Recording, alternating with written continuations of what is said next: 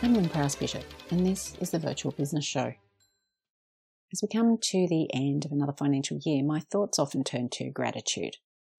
I'm grateful to my clients who enable me to live this lifestyle, who allowed me to be available for my daughter every day rather than having to ship her off to full time daycare back in the early days of my practice, and generally be more relaxed about work.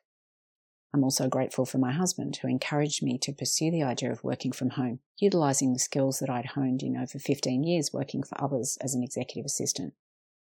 But it's interesting how many people don't display any amount of gratitude at all, VAs and clients. Working with a VA is a two way street. It's important that clients remember that their VA should be viewed as a member of their team, a partner in their success, and not as an employee. They aren't an expendable commodity, but a valuable business asset.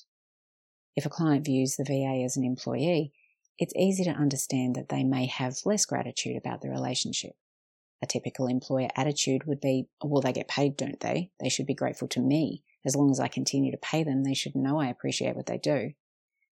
But the VA client relationship is about so much more than that, and clients run the very real risk of a VA sacking them if the VA feels the relationship and their efforts aren't appreciated.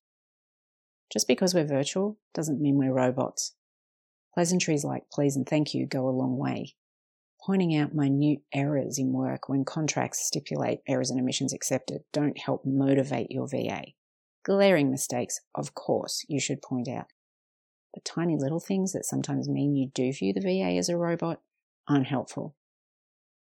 I've certainly had clients who nitpick and micromanage, and that doesn't work for me at all.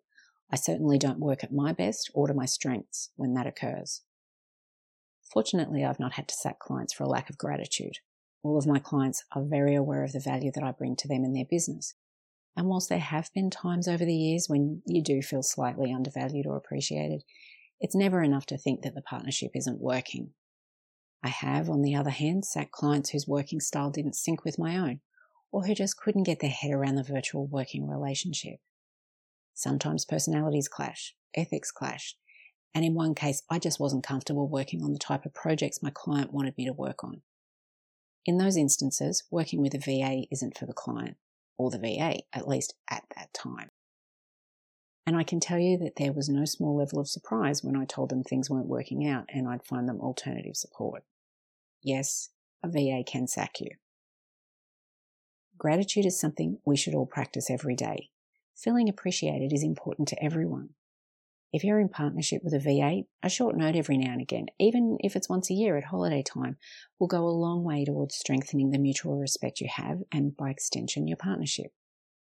As a VA, be sure to keep in touch with clients and let them know you appreciate their ongoing business.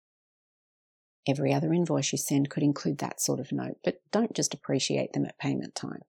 If you find something in the press, for example, that you think might be of interest, send it through to them so they know you think of them at times other than when the bills are due. And it's always nice to remember their birthdays. All of this leads to mutual respect and a strengthening of the virtual relationship. When your VA, and for that matter your client, is out of sight, it doesn't mean they need to be out of mind as well. I'm Lyn Prowse Bishop. Thanks so much for listening.